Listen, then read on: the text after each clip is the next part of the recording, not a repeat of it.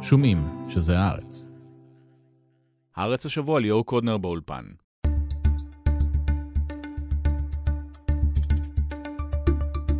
התסיסה בקואליציה, באופוזיציה או ברחוב סביב ההפיכה המשטרית מגיעה לשיא. חיים לוינסון ירחיב כאן על מה שקורה בליכוד. נתניהו אכן לא שולט במצב, אבל הוא נהנה מהכאוס שיצר. גם הוא עדיין לא החליט מה ואיך יחוקק בשבוע הבא או אחרי החגים. האורח המרכזי שלנו השבוע הוא שופט בית המשפט העליון בדימוס מני מזוז, שהיה גם היועץ המשפטי לממשלה. הוא יגיד כאן שבג"ץ חייב לפסול את החוקים שמקדם את הממשלה, אחרת נגיע לדיקטטורה, נדבר על הפודלים שרוצה יריב לוין בבית המשפט, על הנבצרות של נתניהו ומה קרה לראש הממשלה.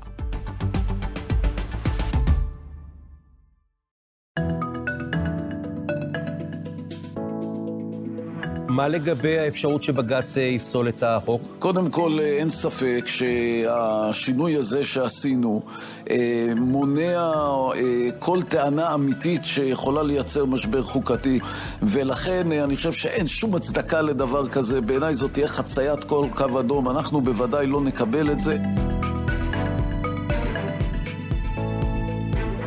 אנחנו מתחילים במערכת הפוליטית והכנת הרפורמה המשפטית או ההפיכה המשטרית. שלום חיים לוינסון. שלום, מה קורה? אז כל יום יש שם איזה שינוי, איפה זה עומד? אני לא יודע איפה זה עומד בין השעה שבה אנחנו מקליטים את הפוד לשעה שאנחנו מפרסמים את הפוד, למרות שזה הבדל של חמש דקות, אבל תשמע, ברצינות, אף אחד לא יודע איפה זה עומד, כי אף אחד לא יודע מה נתניהו רוצה. אנחנו כבר דיברנו על זה פה כבר כמה פעמים, שנתניהו... הוא אוהב דדלנים וברגע האחרון הוא מחליט. הוא אוהב רק ברגע האחרון, ואנחנו לא באמת ברגע האחרון. אתה יודע, הוא זורק פנימה עוד ג'יטונים, עוד כסף, עוד קלפים, עוד בלגן, עוד זה, ואז ברגע האחרון הוא החליט אם הוא הולך על זה עד הסוף או לא הולך על זה עד הסוף. טוב, גם עד הסוף זה כבר לא ברור מה זה עד הסוף. תראה, אנחנו, אנחנו מדברים על עד הסוף עם מה שיש לנו עכשיו, עם שינוי השיטת, עם, עם שינוי הוועדה למינוי שופטים, ולמעשה הצנחת נשיא בית המשפט העליון מחביביו של יריב לוין. זה בעצם מה שעומד פה על הפרק. מדברים על רפי ביטון, דוקטור רפי ביטון, אולי. מי זה האיש הזה, תזכיר? הוא משפטן שמרן, אם אני לא טועה, הוא מכללת ספיר. הוא המשפטן, איתו התייעץ יריב לוין על הרפורמה, שהוא סיפר שהוא עשה עבודה משפטית, והתייעץ עם מומחים, זה המשפטן שהתייעץ איתו, זה האיש איתו. אז ישר מצליחים אותו לבית המשפט העליון, ואז זה תפקיד הנשיא. ומיד למנות אותו לנשיא, כי הנשיאה חיות פורשת באוקטובר הקרוב. וזאת התוכנית נכון לעכשיו. עכשיו אתה שואל אותי, גם אם היום זה עובר בוועדת חוקה, אם שנגיע להצבעות במליאה ביום שלישי, רביעי, חמישי הבא, אכן, זה מה שיקרה? אני לא יודע. יריב לוין לא יודע, שמחה רותמן לא יודע, וגם בנימין נתניהו לא יודע. זאת אומרת, לפי קצב האירועים דווקא אפשר להאמר שבטוח זה לא מה שיקרה, משהו אחר יקרה. אתה לא, אף פעם אתה לא יודע. תראה, אם אתה שואל אותי, מבחינת נתניהו, אני לא רואה פה מה התועלת הגדולה בלהביא את החוק שבוע הבא, כי את האופוזיציה זה לא מרגיע, והאופוזיציה בכל זאת יש לה את מנופי הלחץ של א' המילואים, שתיים הכלכלי, שלוש הבינלאומי.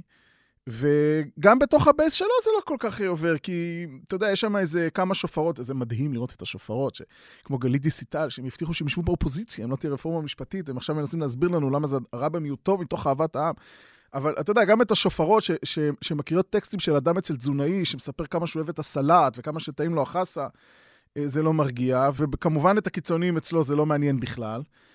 אז אני לא יודע כמה תועלת פוליטית בכלל יש בדבר הזה. טוב, גם משיכת זמן אולי זה טוב, לא גם להשאיר את כל המערכת במתח, עוד קצת כמה חודשים. אתה רואה כמה המערכת הזאת מתנהלת בשיחור, כי אתה רואה שיריב לוין הולך אתמול בערב לערוץ ארבע עשרה, לפטריוטים, ואומר... אנחנו נעביר את החוק בעניין הוועדה לבחירת שופטים עד תום המושב הזה. המושב הזה מסתיים לפני חג הפסח, כך שאנחנו נהיה במציאות אחרת לגמרי במערכת המשפט בעוד פחות משבועיים. לאחר שהחוק הזה יעבור, תהיה פגרה, ולאחריה אנחנו נמשיך ונקדם את החקיקה בשאר מרכיבי הרפורמה על מנת להשלים אותם. עכשיו, אז אתה לא... כאילו, אם כל המטרה הייתה לנסות להרגיע את האופוזיציה ולפרק אותה לחלקים חלקים, אז מה אתה מפגר הולך לטלוויזיה ואומר שזה לא, אז רק עניין של תוך שלושה שבועות. טוב, הוא גם אומר שהוא לא יקשיב לבית המשפט העליון אם הוא יתערב. והוסיף על כך שהוא לא יקשיב לבית המשפט העליון, אז אתה בכלל... אתה, אתה מבין שהאירוע הזה, אין בו אסטרטגיה. האירוע הזה הוא לא מנוהל, הוא לא נוהל מהרגע הראשון מבחינתם ולא מנוהל ברגע זה. גם על ידי יריב לוין, דווקא פה טענו, אסטרטג גדול, יש לו תוכנית משמעותית. מי טען את זה? מי טען את זה? גם הפרשנים הפוליטיים טענו שהוא מנהל את נתניהו. אז תחליף אותם. אני לא... יש הבדל, אגב, בין לנהל את נתניהו לבין תוכנית אסטרטגית. זאת אומרת, אתה חושב שהוא הציג את התוכנית שלו, הוא ישב וחשב מה אני עושה במצב כזה, ומה אני עושה במצב אחר, ואיך אני מתמודד עם הקשרים שיעלו, ומה התשובה שלהם. או שהוא רץ על הלייקים מהבייס שלו, והמשפחות פשע שלו מסתובב איתם, ו... וזה מה שעניין אותו. לא חושב שהקואליציה יודעת מה היא תעשה. נשמע את התוכניתו של יאיר נתניהו ביום שישי ברדיו גלי ישראל. ואז מזה נבין מה הולך הבית בסוף השבוע. לאן הרוח נושבת, נבין את הדברים, ו- ואני חושב שרק שני שלישי הבא אנחנו נדע אם החוק המצומצם הזה יגיע. עכשיו, אתה שואל אותי בין אם החוק הזה ובין אם יגיע, ובין אם הוא לא יגיע, האם זה אומר משהו על מה שהולך לקרות אחרי יום העצמאות? גם לא. זה הכל בית משוגעים פה. אתה, אתה, אתה כבר הבנת את שיטת השלטון החדש. כל יום מקריצים משהו חדש. שיטת השלטון החדש זה כאוס, כל היום לייצר רעש ובלגן, כל אחד מושך לכיוון שלו. נתניהו, אני לא זוכר אותו, כל, כאילו דווקא כשהממשלה שלו, כל כך, כאילו, כלבבו, כל האנשים שהוא חלם איתם, אני לא זוכר אותו כל כך חלש, כל כך לא משפיע, כל כך נגרר, חגה חמות של שרים, אני לא מבין מה, מה הוא רוצה, עזוב את העניין המשפטי. מה הוא עושה כל היום? אתה הצלחת להבין? איראן, הוא אומר. אה, אוקיי, נו, ו? איך זה מתקדם? לא מצליח לו. לא, מה זה לא מצליח לו? אף אחד לא רוצה לראות את הפרצוף שלו. הוא, כל מקום שהולך באירופה, הוא ננזף על העניין המשפטי. טוב, על כל שבוע טס. הנסיעות, באמת, יש חופשה כל סוף שבוע, מקבלים אותו בינתיים. לא בארצות הברית, אבל באירופה. הוא טס כמו שאנשים הולכים, כל יום שישים הולכים לדנג'ן, הוא הולך לקבל מלכות שם בסופי השבוע שלו באירופה. נהנה מזה, אבל אחרת לא נוסע, לא? אם יש, יש אנשים שנהנים מזה, אני לא שופט. אבל בארצות הברית, שהיא המדינה החשובה ביותר, אתה ראית שהוא ניסה להציג את השיחה עם ביידן כשיחה על איראן. והאמריקאים שמו אותו במקום מאוד מהר. לא, האמריקאים שמו אותו במקום מאוד מהר, הם היו ערוכים לדבר הזה. קודם כל, שעת השיחה, שהייתה שעת שיחה, שהיא שעת שיחה עם מסר, ב-שתים עשרה בלילה, הרי אם היו רוצים לתת לו איזה משהו, שיוכל לרוץ איתו למהדורות בשמונה, הם מכירים את הנוהל פה, הם היו עושים איתו שיחת בוקר של ביידן, כדי שהוא יוכל למכור פה משהו. אז בכוונה שתים עשרה בלילה? בוודאי, והם היו מוכנים עם תדרוך, והתדרוך היה רק על מערכת המשפט, וראית שגם הם נתנו אתמול מרואיין לטלוויזיות. שאמר שהלו"ז של ביידן מאוד מאוד עמוס. מאוד מאוד מלא, והיה לו שם איזה ביטוי דיפלומטי שאני לא זוכר, משהו שהם שמחו להחליף דעות על מערכת המשפט. אתה הבנת שהם הולכים לו על הראש, ובעיניי הדבר הכי חשוב, איך נגמר ה-readout שהם מוציאים שם בבית הלבן, ש-the leaders agreed to be in touch. מה זה to be in touch? אין הזמנה לבית הלבן, לא see you soon, ולא we'll happy to visit in Israel, אין, אין כלום. אין, הוא מבין את זה. עכשיו, תראה, נתניהו של פעם, שהוא היה מבין שכדי לגייס את העולם לעניין האיראני, הוא צריך לשים בעניין את הדבר המשפטי, אז הוא מעיף את העניין המשפטי, ואומר להם שהוא, עכשיו אני לא יכול, אני נורא מצטער, אני לא יכול, אני צריך את ביידן איתי בעניין האיראני. אני חושב שהוא גם מבין שגם עם היכולת שלו להשפיע על איראן, עם העניין המשפטי ובלי העניין המשפטי, שואפת לאפס, נגמר הסיפור עם איראן. אז מה כן נגמר. מטריד אותו? שר הביטחון שמאיים להתפטר, הספין של אתמול מטריד אותו? סתם שטויות במיץ, זה אותך. אני לא יודע, אני באמת, אני מנסה להבין, הוא נכנס לקדנציה הזאת עם, עם החלום, יכול להגיד לך לפחות מידיעה ברורה במסע מתן הקואליציוני, שאנשים באו אליו ואמרו לו, מה אתה עושה עם ההסכם הקואליציוני הזה, ולמה אתה נותן לו מיליארד, כאילו, לא מעניין אותי, אני עכשיו הולך לעשות שלום עם סעודיה, ואני הולך להביא חצי טריליון פה בהשקעות. טוב, אין שלום עם סעודיה ואין השקעות. אין שלום, עזוב אותך, נו, אתה הבנת כבר לאן הולך, אין סעודיה בלי ארצות הברית. אין ארצות הברית, אם הוא לא מעיף את, את כל החבורת המופרעים, או שהוא מביא סביבו, ואתה רואה שהוא נמצא בלימבו, שהוא לא יודע מה לעשות פה. וגם הכלכלנים משפיעים אליו באיזשהו אופן, ואנשי המילואים? גם המילואים אני לא יודע כמה, בוודאי שהכלכלה משפיעה. טוב, אגב, כשהוא מתייצב מול המצלמות ואומר שהשב"כ וצה"ל צריכים להישמע לראש הממשלה, וגם המשטרה נשמעת לרשות המבצעת ולא לרשות השופטת, זה גם הצהרה. זה גם הצהרה, זה טקסטים של בנו מיום שישי בתוכנית, אני אומר, אני אומר באמת, בלי ציניות. הדבר הכי חשוב במדינת ישראל היום זה תוכנית הרדיו של בנו ביום שישי בצהריים. אתה מאזין כל שבוע. בוודאי, הטקסטים של יום שישי בצהריים, לא כל שבוע, כי הוא לא... הוא הרבה פעמים חולה, בואו, לא איזה אדם עם איזה חריצות יוצאת דופן, שהוא מגיע כל שבוע למיקרופון. תוכנית שבועית הוא לא מצליח לנהל. כן, שבוע שעבר למשל הוא לא הרגיש טוב, אז לא היה, כן. נשארת במתח. כן, אבל השבוע היה. הטקסטים של יום שישי עוברים עידון, עוברים ניסוח בעברית תקינה, ומגיעים ביום ראשון לממשלה, הוא דיבר על אותם דברים ביום שישי ברדיו. אני לא מבין מה נתניהו רוצה, ובמובן מסוים אני אגיד לך משהו, הנושא המשפטי גם הציל אותו, כי תחשוב שלא היה רפורמת לוין. הממשלה הזאת הייתה מתחילה את דרכה. מה היה הנושא המרכזי על סדר היום? גל הטרור הנוראי, אתמול נפטר הפצוע מהירי בדיזנגוף, מספרים שלעומתם הגל הטרור של ממשלת בנט מחוויר לעומתם, וגם המשמע, המשבר הכלכלי. זה מטורף, זה לא, זה לא נורמלי, מחירי הדיור, מחירי השכירות, מחירי ההון, מחירי האוכל, עכשיו אנשים הולכים, אנחנו שבועיים מחג הפסח.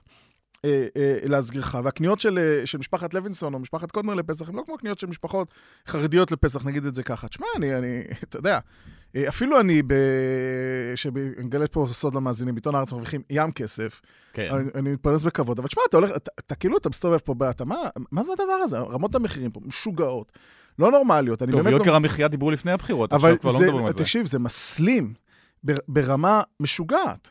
ככה אני מרגיש, אני לא יודע, אתה לא מרגיש את זה על בשרך? לגמרי מרגיש. זה מטורף. למרות שחזרתי מארצות הברית, גם בארצות הברית יקר. בארצות הברית נהיה מאוד יקר, נכון, בארצות הברית נהיה מאוד יקר. האינפלציה שמאוד השפיעה, מאוד יקר. מאוד מאוד יקר בארצות הברית, נכון. אבל באירופה לא כך, לא כל כך גרוע. נכון. אבל אם לא היה את הנושא המשפטי, אז היו מדברים רק על זה, על כמה עולה קריים לפסח. זה העונה, אנחנו שבועים, אנשים שוכחים, אנחנו שבועים לפני חג הפסח. כמה עולה סלמון לפסח, כמה עולה קני דלח לפסח, כמה עולה מצות לפסח. ושם יש לו בעיה קשה, כי שם המשבר הכלכלי, כיוון שהציבור שלו בוודאי שמורכב מהציבור החרדי, שהוא בוודאי חלש כלכלית, אבל גם יחסית לציבור מצביעי השמאל הוא חלש כלכלית. זה פוגע בו, בעיקר בו. והוא מצליח לטשטש את זה תחת המעטפת המשפטית. לא, אז אמרת הכאוס הזה, נוח לו להמשיך את הכאוס. הכאוס במובן הזה הוא נוח לו. אבל העניין הכלכלי מטריד אותו, מאוד מטריד אותו. למה? כי עוד פעם זה, אתה יודע, כי בסוף הדבר רצוף, בסוף הדבר רצוף. תראה, אני אמרתי על דולר ארבע, ואני ניהלתי את השקעותיי על פי זה, כל אחד ותפיסת עולמו. אתה יודע, זה בסוף עניין של פוזיציה, אבל ברוך השם. טוב, היבוא התייקר, זה ברור. בדיוק, אבל אתה מבין שאם הדולר ארבע, אז הפסטה שאתה קונה, והרסק העגבניות שאתה קונה, וכמעט כל דבר שאתה קונה, הוא הולך לעלות עוד עשרה עד עשרים אחוז מעבר למה שאנחנו כבר נשחטים ונחנקים פה בעליות. הוא מבין, אני חושב שהוא מבין את הבעיה. עכשיו, אתה שואל אותי מה הפתרון, אני לא יודע, כי הוא באמת, קודם כל הוא נראה לי נחלש, ושתיים, הוא באמת... נחלש פיזית, מנטלית. מנטלית, משהו שם נחלש. אני לא, אני לא מתכוון מנטלית קוגניטיבית, אלא בטירוף, בתשוקה, באובססיביות, ב-עשרים וארבע שבע. זאת, ב... כשהיה באופוזיציה, כל הזמן דיברו על זה שיש לו אנרגיות, הוא רץ וזה, עכשיו זה נרגע? באמת יש לו אנרגיות. באמת זה היה אדם עם אנרגיות משוגעות. זה אדם שיכול לקרוא לה ב-שתיים לפנות בוקר את איוב קרא, מה צריך ממנו משהו.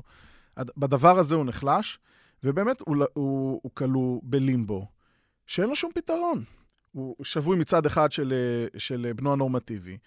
ו- ובצלאל סמוטריץ' ובן גביר ויריב לוין ושלמה קרעי וכל, וכל החבורה הזאת שהוא טיפח ו- וגידל בליכוד והם היום עולים עליו. ומצד שני הוא שבוי בדו- בב- בבינלאומי, בלחץ הכלכלי, ב- ב- ו- ובוא לא נשכח גם, אתה יודע, פעם לעמוס הראל היה פה איזה ביטוי בעיתון לפני עשרים שנה, רבת האסטרטגי, אותו חייל במחסום שמה, שצריך להבחין במחבל המתאבד שחוצה בדרך לנתניה. אז היום הוא תלוי בפעיל התנזים האסטרטגי, זאת אומרת, כל איזה מפגר בשכם שמסתובב עם שש עשרה, ומחר יוצא לחווארה והורג שלושה אנשים חס וחלילה. ושתיים, זה מפעיל לחץ על בן גביר, שלא היה לו בממשלות הקודמות, ועל המופרעים של בן גביר, אתה, אתה יודע, לימור ארסון מלך, צבי סוכות, קרויזר, סמוטריץ', תגיד לי, עם פיגועים בבייס שלהם, לא פה בדיזנגוף, זה לא מעניין אותם, בבייס שלהם בארבע-אחת ובקריית ארבע ובשכונות החרדיות בירושלים, כמה פיגועים הם יכולים לספוג עוד? תל אביב באמת לא מעניין אותם? זה לא איזה סמל... זה לא מעניין את הבייס שלהם. זה לא מעניין את הבייס שלהם. לפיגוע בלב דיזנגוף, לא? מה זה מעניין? את מי זה מעניין שמה? את בן גביר זה מעניין? שואל אותך באמת, זה מעניין? תראה, הפיגועים בבייס שלהם, במתנחלים ובחרדים, שזה היה בעיקר הפיגועים בגל הטרור, הם אלה בעיקר ששילמו את מחיר הדמים הנורא. אז הלחץ שמופעל עליהם לעשות משהו הרבה יותר גדול מאשר פיגוע בדיזנגוף. האמא השכולה מדיזנגוף, תגיד לו למה אתה לא שם בכיסא חשמלי את המחבל? אתה, אתה רואה את המצב. אנחנו, שתי ימים אגב גם בטרור, לא רק ב, ב, בדברים אחרים. חיים לוינסון, תודה רבה. תודה לכם. פרסומת אחת ואז מני מזוז על מה קרה לבנימין נתניהו. היי, hey, כאן גל מנכ"ל בנק אחת עשרה. אני יודע שבאתם לשמוע פודקאסט, לא פרסומת. אז בואו נעשה את זה ממש בנקודות, אוקיי? הנה אני מתחיל. בנק אחת עשרה, בנקאות פרטית דיגיטלית, מבוססת איי איי, מנהלי כספים אישיים, צ'קאפ פיננסי יומי, הלוואות, פקדונות, ריביות, ושירות עשרים וארבע שש. ובמילים אחרות, זמינים גם ב-שלוש וארבעים לפנות בוקר. תבדקו אותי. יש עוד הרבה דברים שאני יכול לספר לכם על אחת עשרה, אבל כמו שאמרנו, התכנסנו לשמוע פודקאסט. אז אם עשיתי לכם חשק ואתם רוצים לדעת עלינו עוד, אתם מוזמנים לפתוח חשבון תוך עשר דקות מהנייד. תנסו אותנו, אבל אחרי הפודקאסט.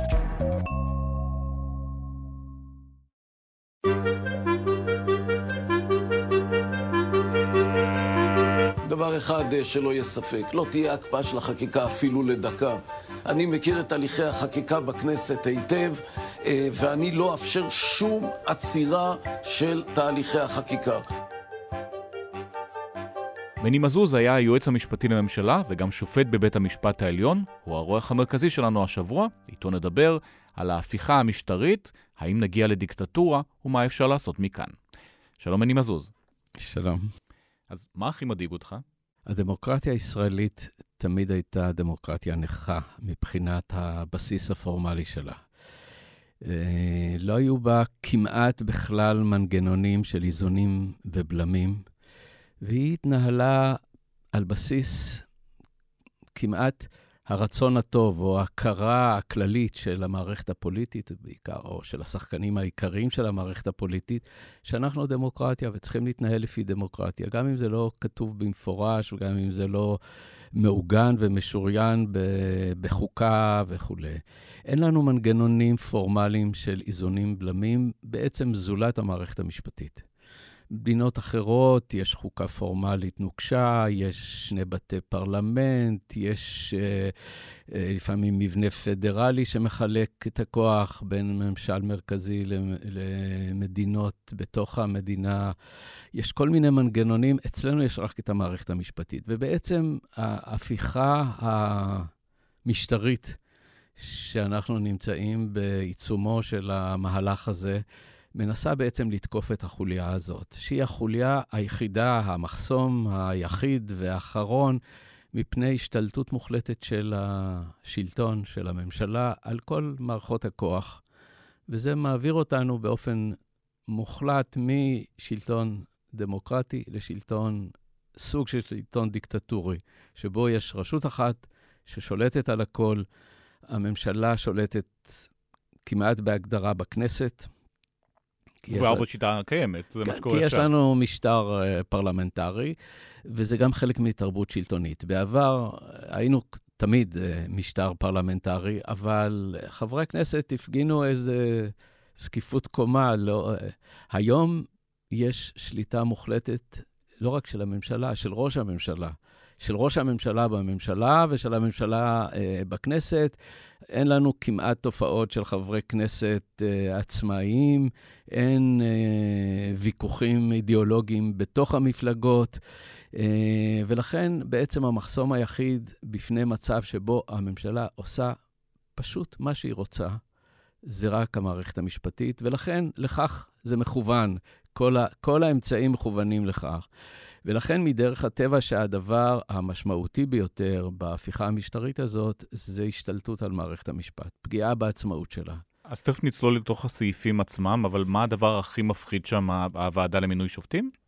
כן, כרגע מדובר על הוועדה למינוי שופטים, שמיועדת ל- ל- ליצור השתלטות על הרכב בית המשפט, ודרך זה בעצם השתלטים על מערכת המשפט, כי אם יש לך שופטים שנוחים, לך, אז הם גם לא יתערבו לא בחוקים שאתה מחוקק, ולא בהחלטות שאתה מקבל, ולא בפעולות שאתה עושה, ואז בעצם אתה עושה מה שאתה רוצה.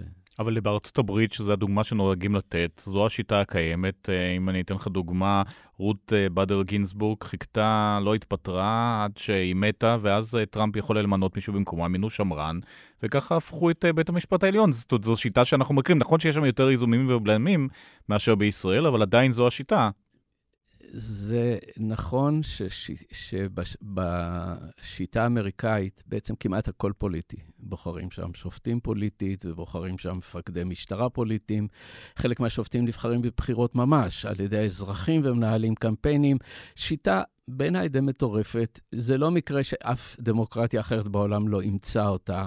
כל הדמוקרטיות הן בתהליך כל הזמן של התרחקות מפוליטיזציה של מערכות, אגב לא רק של השפיטה, של כל הרגולטורים, כל המערכות, כל המדינות הדמוקרטיות, אבל עדיין, גם כשמסתכלים על ארצות הברית, זה לא כל כך פשוט. בארצות הברית, נדמה לי שזה, שזה עידו באום, בארץ שעשה לא מזמן בדיקה, שמתוך מאה וחמש עשרה שופטים שהתמנו לבית המשפט העליון מאז הקמתו, ב-שלושים מקרים, המינוי של הנשיא לא עבר בסנאט. כלומר, בארצות הברית זה לא מובן מאליו שהנשיא, שהוא ראש הרשות המבצעת, אם הוא רוצה משהו, אז בית הנבחרים או הסנאט במקרה הזה מאשר את זה. יש בקרה מסוימת, אתה אומר. היא, היא יותר ממסוימת, כי בארצות הברית זה מאוד רווח המצב שהסנאט הוא לעומתי לנשיא.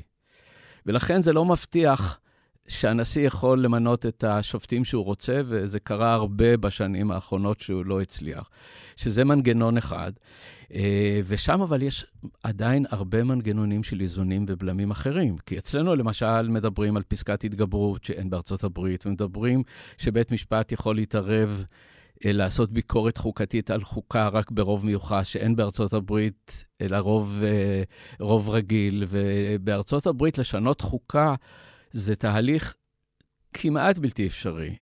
כעת, חברי הכנסת, נעבור להצבעה על הצעת חוק בתי המשפט, תיקון מספר מאה וחמש, הוראות לעניין הוועדה לבחירת שופטים, התשפ"ג אלפיים עשרים ושלוש. אז בוא נחזור באמת אצלנו, הוועדה לבחירת שופטים, איך היא עובדת עד עכשיו, ולדעתך האם זה טוב או לא טוב? תראה, הוועדה לבחירת, קודם כל מבחינת העובדות, הוועדה לבחירת שופטים היא...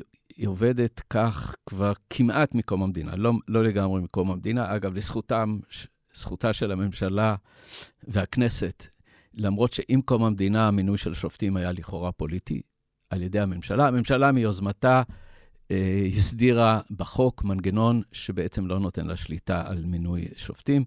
הוועדה למינוי שופטים אצלנו מורכבת משלושה שופטים של בית המשפט העליון, שני שרים, שני חברי כנסת ושני נציגים של לשכת עורכי הדין. כלומר, ביזור של הכוח או ההרכב בין הגופים הרלוונטיים השונים, כאשר על פי תיקון שנעשה ב-אלפיים ותשע, למיטב זיכרוני, גדעון סער? כן, תיקון גדעון סער, בשביל למנות שופט לבית המשפט העליון, צריך רוב של שבעה מבין תשעה.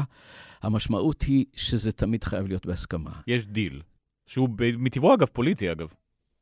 המילה דיל היא כבר, יש לה איזו קונוטציה שלילית, ואני הייתי קורא לה הסכמות. אפשר לקרוא לה דיל, אבל זה סוג, זה הסכמות. וזה לא מביא אותנו ישר בהגדרה לתן לי שופט עליון שמרן, אני אתן לך ליברל, איזשהו כיפופי ידיים? תראה, מצב כזה של וטו הדדי מוביל מצד אחד שיהיו מינויים בהסכמה. לא יכול להיות מינוי שלא בהסכמה. זה נכון שמינוי בהסכמה מחייב התחשבות של כל קבוצה בקבוצה האחרת. זה מבטיח אבל שלא ימונו אנשים לא ראויים, כי הם ייפסלו תמיד באופן הדדי. זה כן מייצר כמובן מצב של פשרות, אבל פשרות על אנשים שהם... עוברים איזשהו סף מסוים? עוברים סף משמעותי, לא, לא מסוים. כשהיית שופט עליון, ראית אנשים מסביבך ולא אמרת, הוא לא צריך להיות פה, איך הוא נבחר וכולי, או שכולם היו מתאימים ומוצלחים? אני מניח שכל אחד יכול לחשוב שיש אולי מישהו בחוץ יותר מתאים, אבל זה יכול להיות נכון לכל תפקיד. אבל אני לא חושב שבתולדות בית המשפט העליון בישראל, מאז הקמתו היה מישהו שמישהו יכול להגיד, הוא בכלל, לאדם הזה אין כישורים להיות שופט בית משפט עליון. אז היו שופטים יותר מרשימים, פחות מרשימים, כאלה עם גישה יותר ליברלית, יותר שמרנית, אבל זה, זה היה הכל מהמיינסטרים של אנשים שעל פניו כל משפטן רציני יגיד, לא יגיד, האיש הזה מה יש לו לחפש בבית המשפט העליון. טוב, שזו בדיוק הטענה של הקואליציה עכשיו, אומרים זו כל הזמן אותו מיליה, כל הזמן מגיעים אותם, אותו סוג של אנשים, זה מה שהם רוצים להפסיק עכשיו. הטענה הזאת, כמו הרבה טענות, מעבר לזה שהיא לא נכונה, היא במקרה טוב נכונה ארבעים שנה אחורה. הם איכשהו מנהלים מלחמות שלפני ארבעים שנה, שגם אז הם היו מפוקפקות. אתה יודע, מדברים על uh, השופטים מרחביה. למיטב ידיעתי, אין היום אף שופט בית משפט עליון שגר ברחביה. אגב, uh, היום רובם תל אביבים, ולא ירושלמים בכלל. טוב, uh, שזו הטענה השנייה, שהם מזדהים אנרכיסטים מתל אביב. אני חושב שהיום בית המשפט העליון בישראל הוא הכי משקף את החברה הישראלית מאשר בכל תקופה אחרת. אני חושב שבית המשפט העליון היום הוא יותר שמרן ופחות אקטיביסט, לעניות דעתי, מאשר בכל תקופה אחרת, ודאי ב-ארבעים שנה האחרונות. אני לא חושב שהיום הבית המשפט העליון מייצג איזושהי אליטה או איזושהי תפיסה אה, ליברלית אה, ששייכת לאיזו קבוצה קטנה של הציבור. אני מכיר היטב את השופטים אה, גם ברמה האישית. אני חושב שהם בהחלט משקפים את המיינסטרים של החברה הישראלית. ולכן, לכל היותר, כשמדברים על אנשים שבאו מאליטה מסוימת, זה היה נכון לפני ארבעים, חמישים, שישים שנה, וזה, וזה היה טבעי וזה היה נכון, כי אלה האנשים ש, ש, שאפשר היה למנות. אגב, רובם היו יותר מיקים וכאלה שהם לא היו אליטה במדינת ישראל. מי שזוכר את ההיסטוריה של מדינת ישראל, היה כמעט יהודי בשוליים של החברה, אבל... טוב, כי הם למדו באוניברסיטת המשפטים, לא היה אוניברסיטאות פה בישראל. בדיוק, אז הם הכלסו את האוניברסיטאות ואת בית המשפט העליון, כי הם היו האליטה האינטלקטואלית של היישוב היהודי ב- ב- ב- ב- בישראל. נו, והיום יגידו לך, אין מספיק מזרחים, ערבים יש בקושי, אין מספיק דתיים, אין חרדים בכלל? אם נתחיל על דתיים, לדתיים לאורך כל שנות קיומו של בית המשפט העליון היה להם ייצוג. תמיד היה כיסא דתי. לא, לא, כיסא דתי היה ייצוג ואפילו ייצוג יתר. למיטב ידיעתי, לאורך כל השנים היו בערך עשרים אחוז שופטים דתיים. וגם היום יש שופטים דתיים מעבר למשקלם באוכלוסייה. אני לא חושב שאי פעם היה... זה נכון שבעבר החוק דיברו על כיסא, כיסא דתי, אבל לא ספרו אנשים שהם היו דתיים בלי כיסא דתי. ייצוג מזרחי אכן היה ונותר ייצוג חסר יחסית. לחלקם באוכלוסייה, כן. יחסית לחלקם באוכלוסייה, אבל זה לא ייחודי לבית משפט. בממשלה יש ייצוג הולם, בכל בכל המוסדות יש ייצוג הולם. לא היה לנו ראש ממשלה מזרחי במדינת ישראל, למרות שהיו כמה פעמים ראשי מפלגות מזרחיים. מפלגת הליכוד, שלכאורה רוב המצביעים שלה, או לפחות כנראה רוב המצביעים שלה הם מזרחיים, היא מעולם לא נתנה למזרחי להגיע לתפקיד ראש התנועה. אז, אז זו מציאות חברתית שהיא מוכרת מכל העולם. זה נכון שאליטות תרבותיות, יש סוג של מוסדות שיש בהם ייצוג יתר לאליטות תרבותיות. אני חושב שזה דבר שצריך להיות לנגד עיני הוועדה לבחירת שופטים.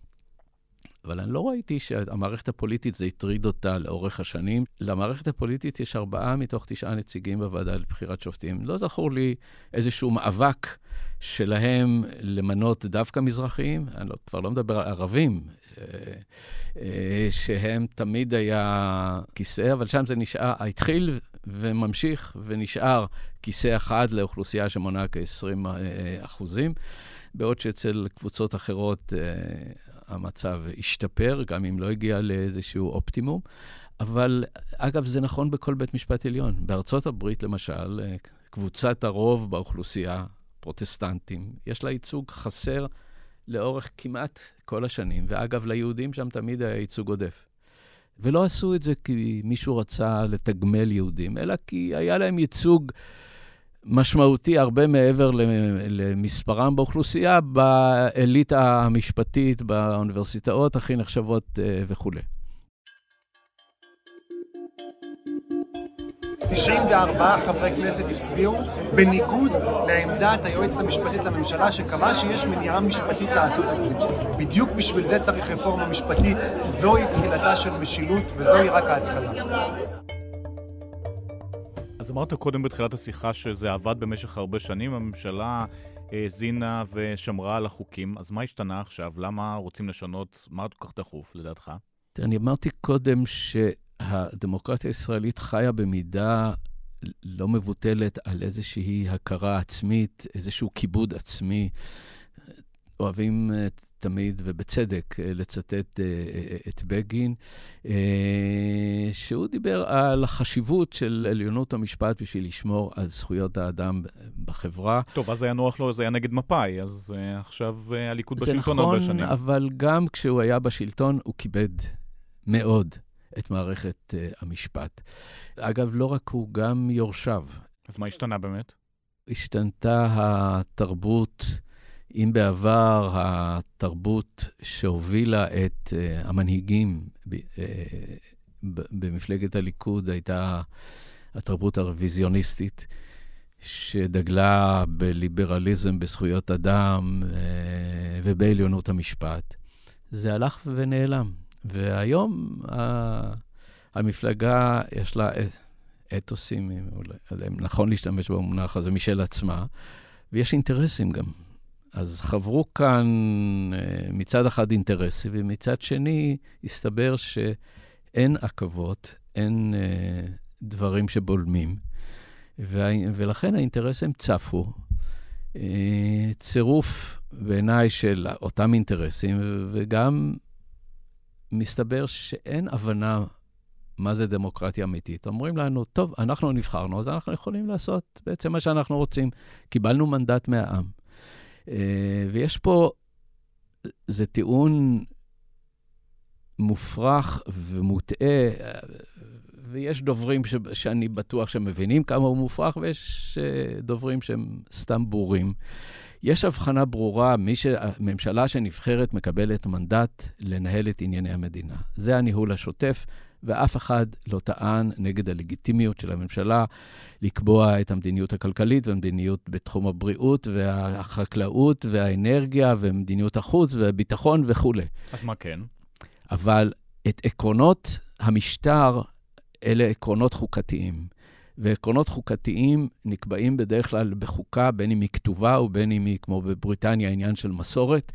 ואת הדברים האלה אין שום לגיטימציה ושום מנדט לממשלה שנבחרת ברוב מקרי, פעם ממשלה כזאת, פעם אחרת, לשנות, אלא בקונסנזוס מאוד רחב. והזכרתי קודם שבארצות הברית זה נקבע מהיום הראשון של שהוקמה ארצות הברית, ש- שזה מחייב קונסנזוס שבין שני שליש לשלושה רבעים בשביל לשנות את סדרי המשטר.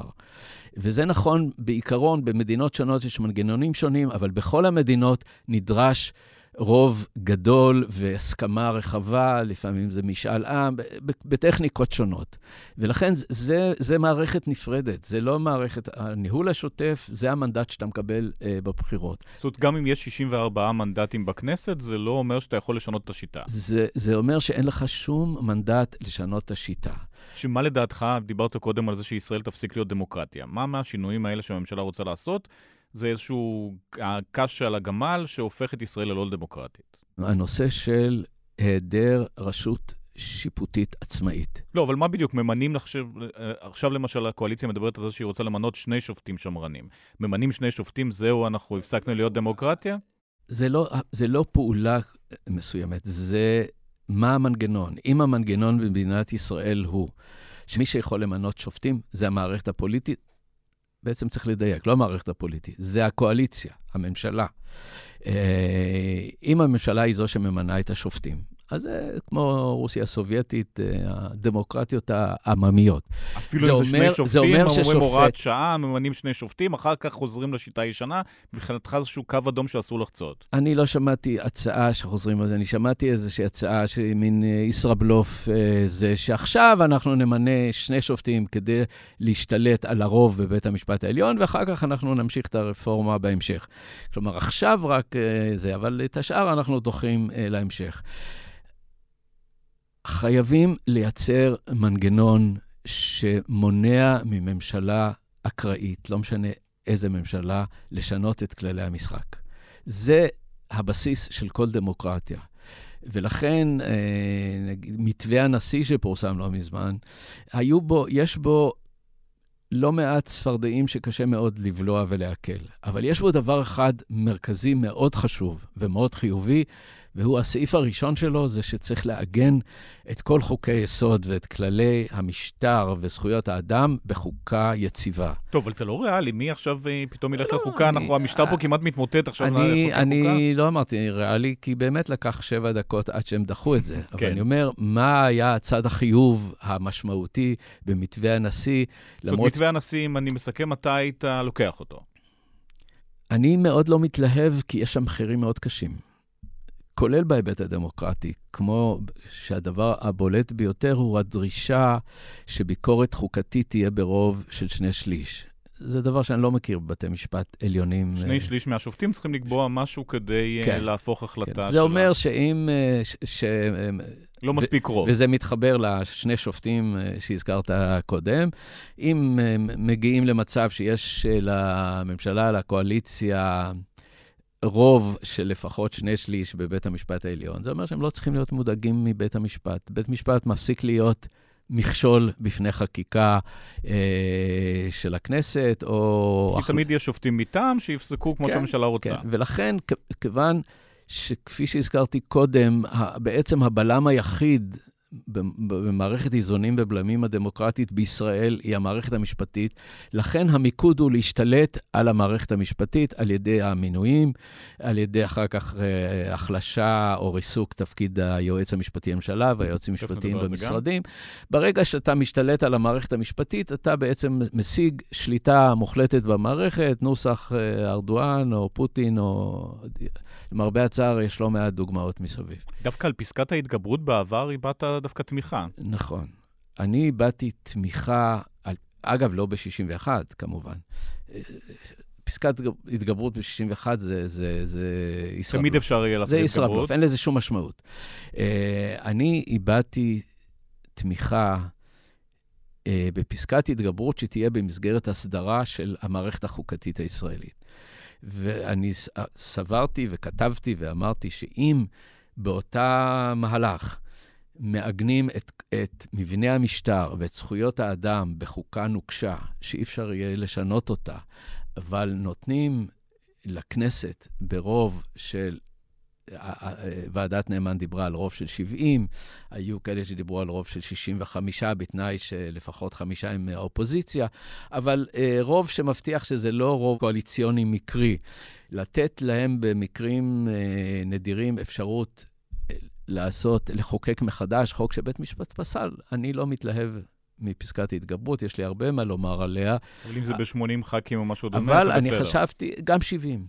אני חשבתי שזה מחיר שמשלמים, צריך להיות מודעים שזה מחיר, זה לא איזה סוכריה, זה מחיר שמשלמים, אבל זה מחיר ששווה כדי להשיג יציבות חוקתית.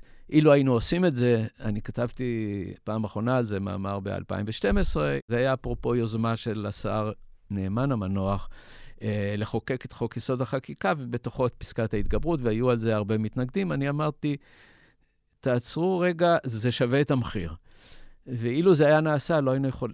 לא הייתה מהפכה משטרית היום. אי אפשר היה לעשות אותה, כי אין רוב לקואליציה לעשות מהפכה משטרית, אילו ההסדרים היו מעוגנים בחוקה. הדגמת היטב את חולשתו של המחוקק במדינת ישראל. אני יושב ראש ועדה, אני יושב ראש ועדה בכנסת ישראל. אני שואל אותך שאלה פשוטה, ואת שוב ושוב מסרבת לענות לה. אז אם אנחנו מתקדמים, הממשלה מעבירה את החוקים האלו, לפחות חלק מהם, משנה את הוועדה לבחירת שופטים, יש עתירה לבית המשפט העליון, כמו שבדרך כלל יש. מה השופטים לדעתך צריכים לפסוק? אני חושב שהם צריכים לפסול. זאת חד משמעית להגיד, זה לא חוקתי, זה לא עובר? כן. תראה, יש... על איזה בסיס? אני אגיד מיד.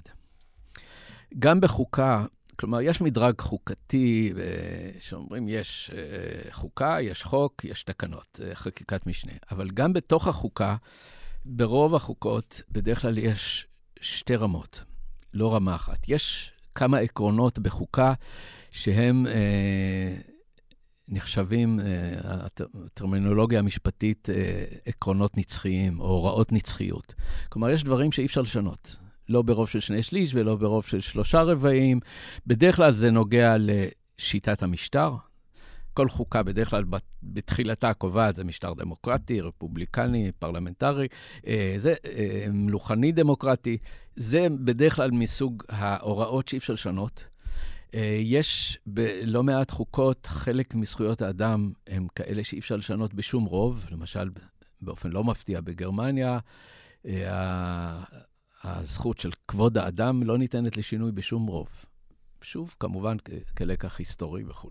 טוב, אבל פה לא עשו שום דבר מהדברים האלה.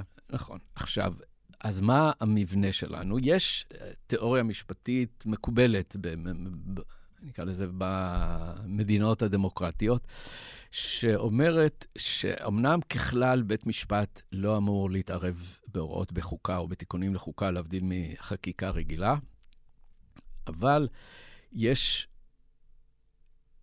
תיאוריה שמדברת על פגיעה בעקרונות היסוד של החוקה. לפעמים הפגיעה הזאת מוסדרת בחוקה, ואז ברור שאי אפשר לתקן, אבל גם במדינות שזה לא כתוב במפורש, ששיטת המשטר והדמוקרטיות של המשטר היא עיקרון יסוד שאי אפשר לשנות אותו בשום רוב, זה עיקרון שקיים זה מה שמדברים עכשיו על יהודית ודמוקרטית? כן, אני מיד אכנס. זה אומרים שזה בילט אין, כשמעצם זה שהמדינה הגדירה את עצמה כמדינה דמוקרטית ומתפקדת כמדינה דמוקרטית, זה אומר שלגוף שמוסמך לעשות תיקונים בחוקה, הוא מוסמך לעשות את זה בתוך כללי המשחק, והוא לא יכול לצאת מכללי המשחק. אתה יכול לשנות כל מיני הוראות, באיזה רוב מעבירים חוק כזה, מספר האנשים בבתי הפרלמנט, או כל מיני זכויות כאלה או אחרות שאפשר, ואז יש את הפרוצדורה ואת הרוב הנדרש וכו'. אצלנו, אם אנחנו מסתכלים מעבר לתיאוריה הכללית, אצלנו לתיאוריה הכללית יש גם עוגן היסטורי מאוד אה, מ- מסודר, מבוסס. זה לא תיאוריה אה, כללית, כי מבחינה היסטורית מדינת ישראל קמה על בסיס החלטת עצרת האום מאה שמונים ושמונה, שמוכרת כהחלטת החלוקה. ואז מגילת העצמאות. כן, אבל קצת לפני...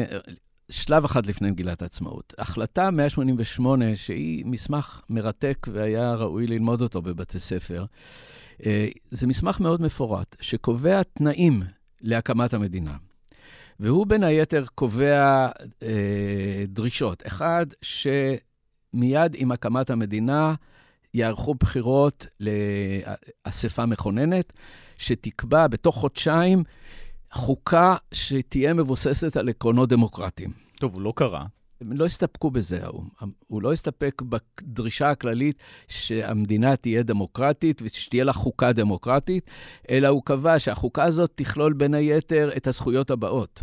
והוא קבע שם בין היתר זכויות האדם ועוד וכו'. עכשיו, כשמדינת מדינת ישראל... או נקרא לזה, היישוב היהודי בארץ ישראל לא רצה להכריז על מדינה בלי שתהיה לו לגיטימציה בינלאומית. ולכן זה לא מקרה, כמובן, שהכרזת העצמאות באה אחרי החלטת עצרת האום, ולפי הלוז של החלטת עצרת האום, של הפינוי של הכוחות הבריטים.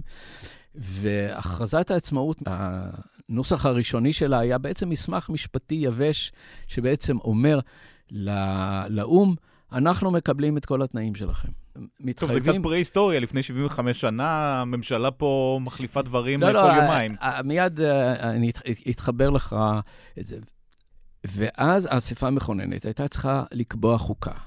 החוקה שהייתה צריכה לקבוע האספה המכוננת, היא על בסיס ההגדרה שהגדירה האום, ובעקבותיו הכרזת העצמאות, שהיא המסמך המכונן של מדינת ישראל, שהתקבל, הוא המסמך שהתקבל בקונצנזוס הכי רחב מאז קום המדינה. חתומים שם ממאיר וילנר ועד הרב מימון והרב לוין. הוא, הוא, הוא הקונצנזוס הלאומי, הוא האמנה החברתית של מדינת ישראל. והאספה המכוננת הייתה אמורה לתרגם את ההתחייבויות במגילת העצמאות למשהו, לטקסט מפורט ומסודר. חוקה תוך חודשיים, כמו שאמרת. כן, לא משנה... זה אמור להיות תוך uh, חודשיים, אבל לא משנה, גם אם זה תוך, לא משנה. שבעים וחמש שנה. מאה שנה, אבל המנדט של האספה המכוננת, שזה היום הכנסת מחזיקה את המנדט הזה בכיס, הוא מנדט לת... לתרגם את העקרונות הכלליים של מגילת העצמאות, של החלטת האום שנכנסו למגילת העצמאות, לנוסחה, לנוסחה מפורטת. ובראש הכותרת של החוקה זה שמדינ... שמדינת ישראל תהיה מדינה יהודית, כלומר מדינה שבה כל יהודי בעולם מגשים את זכותו להגדרה עצמית, ומדינה דמוקרטית. ויש משמעות מקובלת למונח דמוקרטי. המגילה... שלפי המשמעות הזאת, אתה אומר שאם משנים את הוועדה לבחירת שופטים ופוגעים בעצמאות בתי המשפט, אז בתי המשפט צריכים לקבוע, זה לא עומד לפי כללי מגילת העצמאות. לפי כל הגדרה של מדינה דמוקרטית, הרשות השופטת חייבת להיות עצמאית. אצלנו פוגעים בעצמאות הזאת בדרך של השתלטות על הוועדה לבחירת שופטים. אפשר לפגוע בעצמאות בטכניקות אחרות, אבל העיקרון היסוד הדמוקרטי, שבלעדיו אי אפשר לקרוא למדינה דמוקרטית בשום נוסחה, זה שהרשות השופטת היא עצמאית לחלוטין. אצלנו, אגב, זה כתוב שאין מרות על שופט זולת מרותו של הדין, אבל כדי שיהיה משמעות, תוכן להצהרה הזאת, אז השופט צריך לדעת שהוא, ברגע שהוא נבחר, הוא באמת עצמאי, ולא שהמינוי שלו תלוי בממשלה, ואחר כך הקידום שלו תלוי בממשלה, אחר כך פיתורים שלו תלויים בממשלה וכו'. אז זה אמרת שזה הדבר הנכון לעשות, אבל אמרת שאולי זה לא הדבר שיעשה, אז תסביר לי למה. המסקנה שלי היא שהחוקים האלה הם חותרים תחת היותה של מדינת ישראל מדינה דמוקרטית, ולכן הם חורגים מהסמכות של הכנסת כאספה מכוננת, ולכן גם אם יקראו לזה חוק יסוד, זה לא uh, משנה. זאת אומרת, שופטים יכולים לפסול גם חוקי יסוד. כן. כשיש פגיעה מהותית, פגיעה אנושה, כל אחד יתבטא בשלו, בעקרונות הדמוקרטיים או היהודיים של המדינה, אז בית משפט כן יכול להתערב, כי זה חריגה מסמכות של הרשות המכוננת.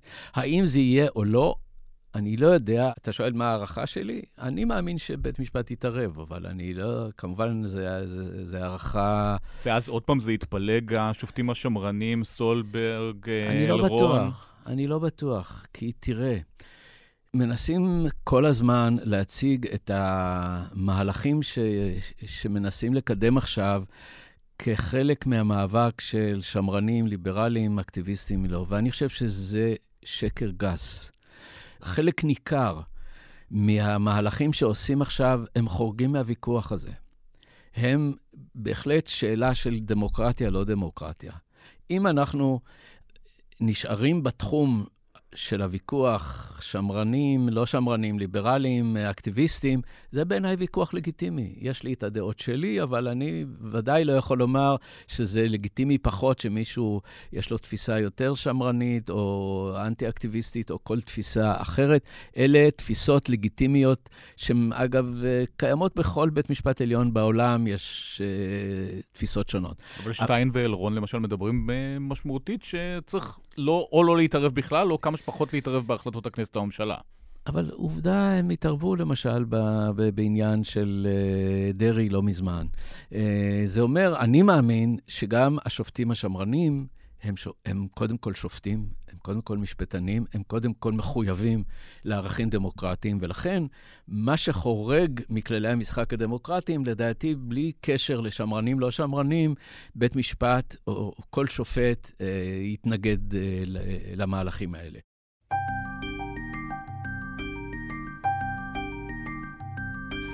בית המשפט? בוקר טוב, שפו בבקשה. בג"ץ שתיים אחת אפס תשע עשרים. בנושאים יותר פוליטיים או ערכיים, אין בכלל דיבור על פוליטיקה, עמדות, ויכוחים?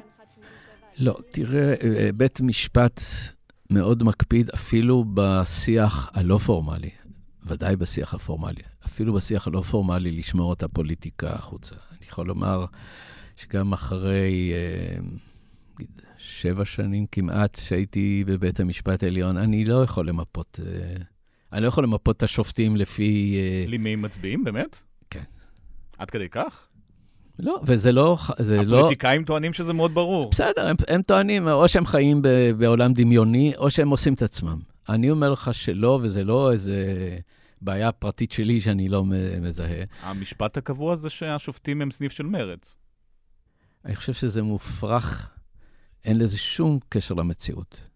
Uh, אני חושב שבית המשפט העליון היום, בוודאי היום, במידה רבה מייצג את המיינסטרים של החברה הישראלית, ולא את הקצוות שלה מכל סוג. Uh, ואני באמת לא יודע להגיד על, לפחות על הרוב מכריע של השופטים.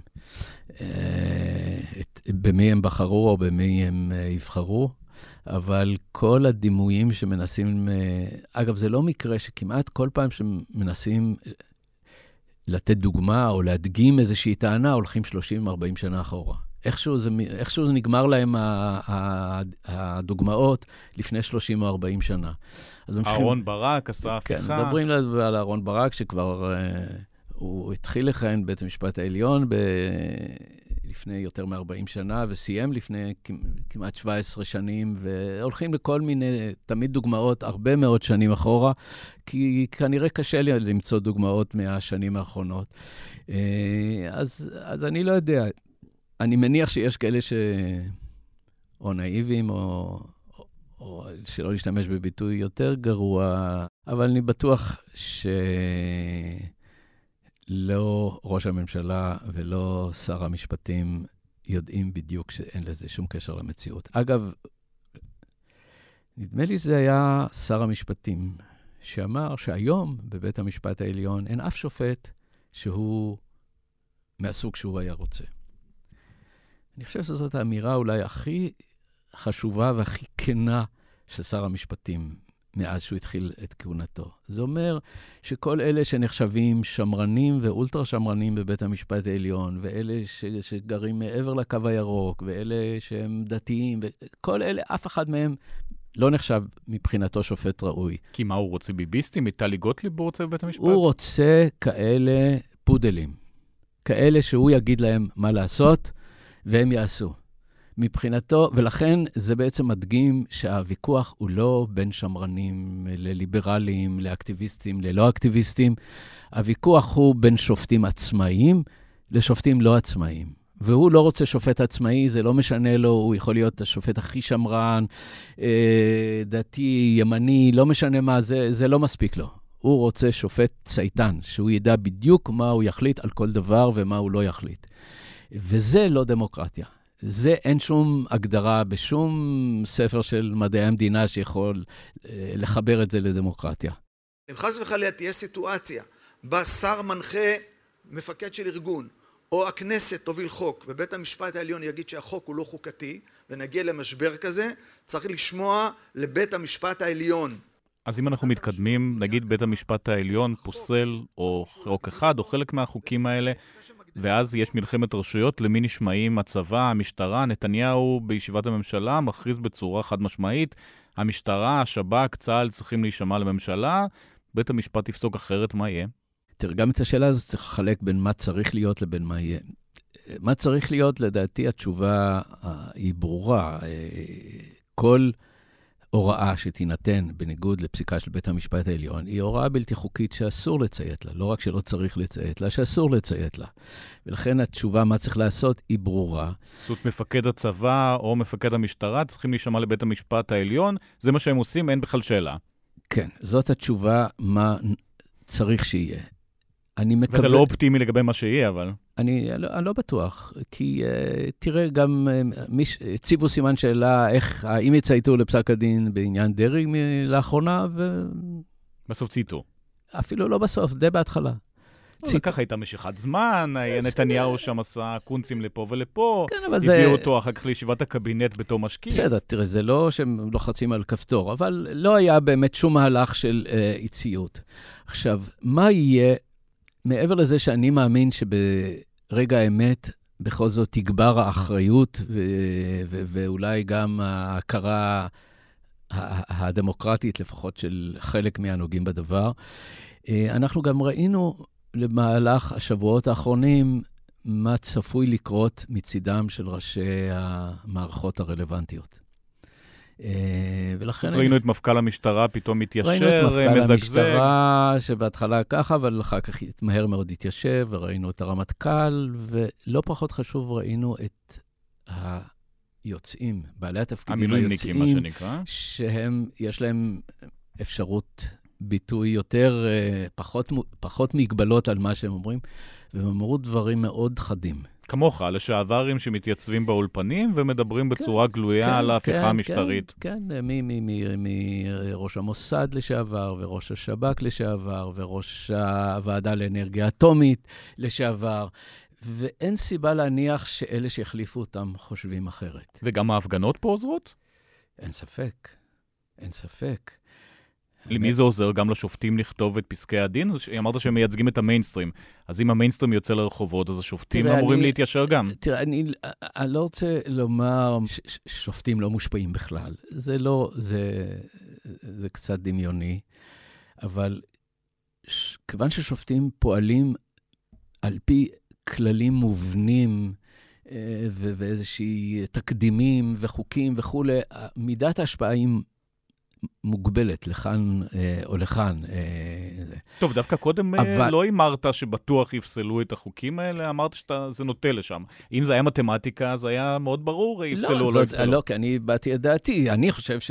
שזה... טוב, היית, עברת את כל הקריטריונים, היית שופט בית המשפט העליון. אבל, אבל אתה יודע, וכולנו יודעים, שיש גישות שונות בין השופטים, והעובדה היא שלא כל החלטה מתקבלת פה אחד. זה, זה לא מתמטיקה, אמנם אלה דברים מובנים, אבל יש עדיין מרחב תמרון, ששם בא לידי ביטוי תפיסת עולם אה, משפטית. יכולים להיות שני שופטים, ששניהם חושבים, למשל, שההחלטה של הממשלה היא החלטה רעה, לא טובה, אבל שופט אחד יגיד, זה החלטה היא רעה, היא, היא פסולה בעיניי, אבל אני לא מתערב בהחלטות ממשלה, ושופט אחר יגיד שכן צריך להתערב, וזה הפער בין, נגיד, אקטיביסטים לפחות אקטיביסטים. ויש כמובן דברים של השקפת עולם, שמרנית או ליברלית, שבאים לידי ביטוי. אבל המחאה, אני חושב שזה הדבר החיובי, אולי היחיד, בכל ה... מציאות הכאוטית שלנו בחודשים האחרונים, שאני חושב שהוא לא נצפה על ידי אף אחד, בעיקר לא על ידי יוזמי המהלכים האנטי-דמוקרטיים האלה, שאולי חשבו שזה יישאר ויכוח בעולם של המשפטנים ו...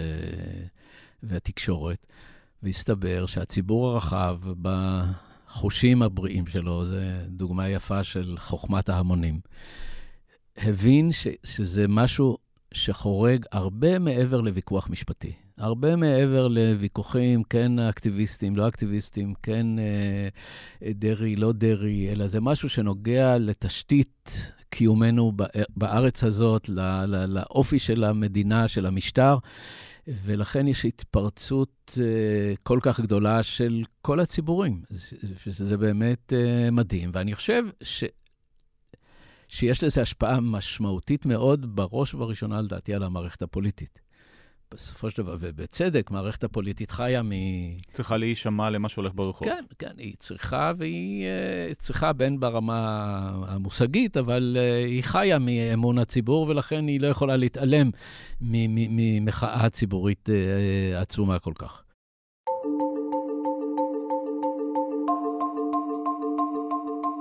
אין די בעיקרון שלטון הרוב לבדו כדי להבטיח חירות ושוויון לכל.